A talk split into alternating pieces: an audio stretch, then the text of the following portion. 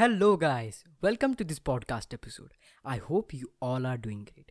Today, we are going to briefly summarize our first chapter of grade 10 science that is, chemical reactions and equations.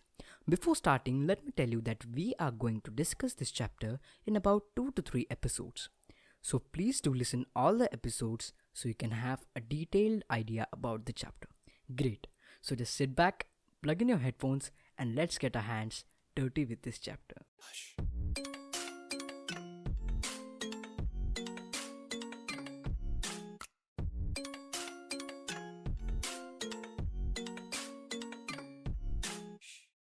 So, first of all, let's start from the start. So, when I recite the name of our chapter, Chemical Reactions and Equations, we need to highlight and understand some of the terms or words. And those terms are chemical, reactions, and equations. Before understanding the term chemical and equation, first let's see what are reactions. In nature, when a reaction takes place, we observe a change. That might be at the molecular, atomic, or even at the physical appearance of the substance. So, what I mean to say is reactions are nothing but changes which are occurring. Okay, so if you are primarily interested in science, then you may have surely noticed that there is a classification in almost everything. In the same way, reactions are also classified into three main types the physical reaction, the chemical reaction, and the radioactive reaction. First, let's understand what are physical reactions. Let's assume that I hypothetically have a two dimensional paper and I just crushed it. Then you'll find that the paper resembles the shape of a sphere, which indeed is a three dimensional object. So, thereby, we observe here that the physical appearance of the paper has changed. That's the reason we say that it's the physical change. So you can have multiple examples of it on the tip of your tongue. Great. Now to understand radioactive changes, let me ask you a simple question. Can you take off an electron from the structure of an atom? You'll say so easy peasy because a valence electron can easily be taken off from the atom. But if I ask you, can you break down the nucleus? Or can you differentiate between the proton and neutron? While this was a quite impossible task till the 20th century, but our scientists did that too. In fact, breaking down a particular thing is into simpler parts or simpler substances is itself a reaction. And when the nucleus is broken down, there is a devastating radioactive change. Hence, we can plot some elements in our periodic table with a special radioactivity symbol. So that was a quite simple and like brief explanation about physical and radioactive reactions. Now let's understand the reaction with which we are concerned, the chemical reaction. So first of all, I'll just give you two to three statements. We'll combine those statements and make a full-fledged definition of chemical reactions. So, statement number one, the reactions where chemical change occurs are chemical reactions. And statement number two, in a chemical reaction, a completely new substance is formed. Now, after understanding these statements, we have a perfect definition as the process in which one or more than one substances react with each other to form a completely new substance with new chemical identities and properties is called a chemical reaction. For example, let's say when I combine some chemicals, uh, let's say I have magnesium and oxygen. I get a completely new substance that is magnesium oxide, which has surely the new chemical properties and identity. Great. Now, if you are connected with my words, then you might have noticed that we also understood the meaning of chemical while understanding the meaning of chemical reactions. So, thereby, we end with understanding chemical, physical, and radioactive reactions. Now, let's get what are equations. Have you ever noticed that why this druggist and scientist represent some symbols and just add them up? Or even what is it? So let me tell you that those are nothing but the chemical equations. Whenever a chemical reaction is represented symbolically, we call it a chemical equation. In fact, it's a skeletal chemical equation.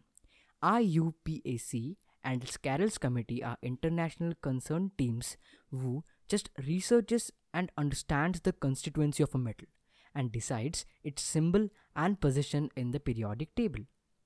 All these things are just done for the symbolic representation of a chemical reaction. And just for extra knowledge, Jean Beguin in 1615 was the first person to represent a chemical equation in front of the world.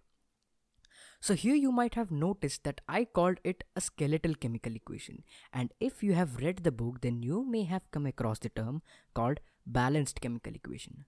What do we mean by that?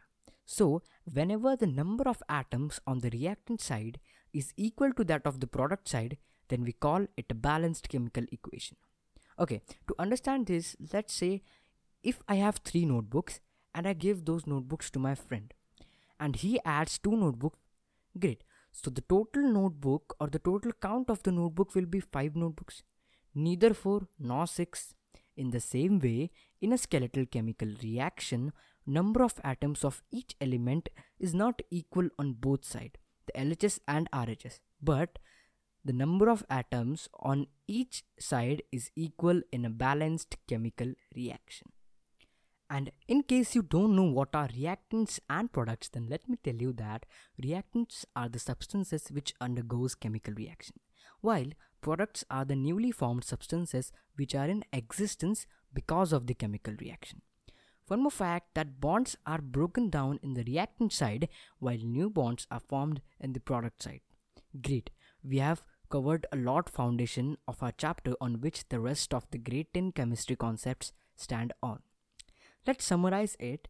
We learned there are like main three types of changes in nature, which are namely physical, chemical, and radioactive. We addressed all types of changes, we discussed it in detail, and then we got to know what are equations. In fact, we studied what are skeletal and balanced chemical equation. And now it's time for our last topic of this episode. If I ask you a question again, how can you practically differentiate between a physical and chemical reaction? For understanding this, we need to see what are the characteristics of a chemical reaction. Like, for example, humans can talk, walk, eat, cry, and even get frustrated. These all are nothing but the characteristics of humans. In the same way, we also have the characteristics of chemical reactions, because of which we can determine and even differentiate between a chemical reaction. So, characteristic number one change in color. Now, here what do I mean is let's say I have just added iron and copper sulfate. After the reaction, we get ferrous sulfate and copper metal. Here, the copper sulfate in the reactant side is blue in color. In fact, it is azure, which is the shade of blue, and the ferrous sulfate, which we got in the product side, is green in color. So here we observe that the reactant was blue while the product is green in color. So here this change in color took place because of the chemical reaction.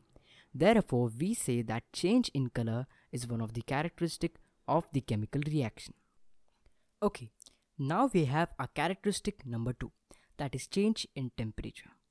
If I say we have calcium oxide and water and let's just add them up we'll address that there is formation of slake lime. That is nothing but calcium hydroxide. And there is also change in the temperature of the reactant and product.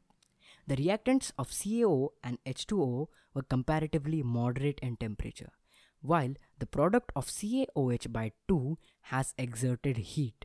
Hence, change in temperature from moderate to hot.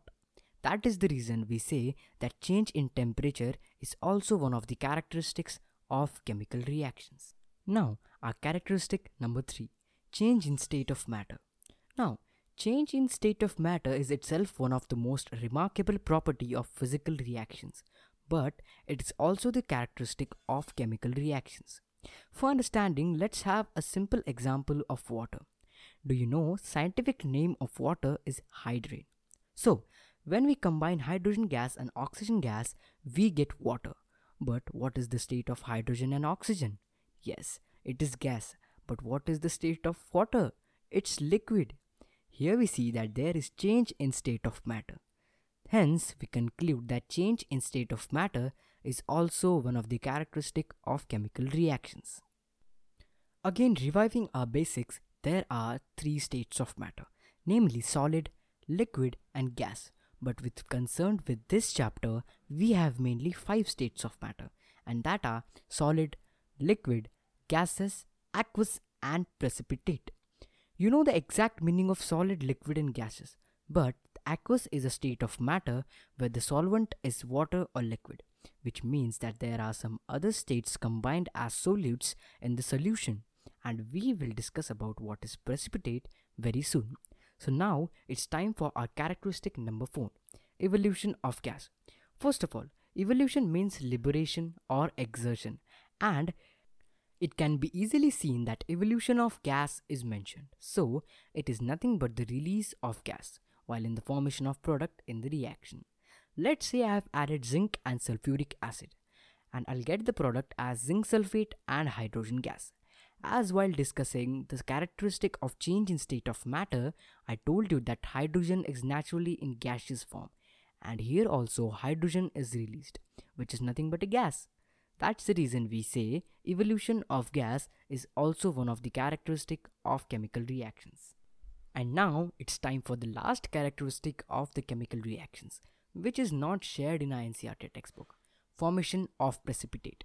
Now, here the word precipitate is used. Precipitate is nothing but an insoluble salt which is formed during and because of the chemical reaction. Hence, it is clear that there is a kind of formation of insoluble salt. Again, let's have a very simple example. When I just add lead nitrate and potassium iodide, I get lead iodide and potassium nitrate. And if you'll observe the last term that we have potassium nitrate, it is a yellow colored crystallized precipitate. And that's the reason we say that formation of precipitate is also one of the characteristic of chemical reactions. Hush! That's all for today we explored a lot of things from the basics till the characteristics. I really think that whatever we discussed was crystal clear for all. We did went through the exact concepts but we rest with the examples and that is what you have to explore on your own and let me know in the comment section or in my Instagram handle. So yes, we are done with today. Let's meet in our next episode where we'll discuss about the types of chemical reactions. Till then, take care, over and out.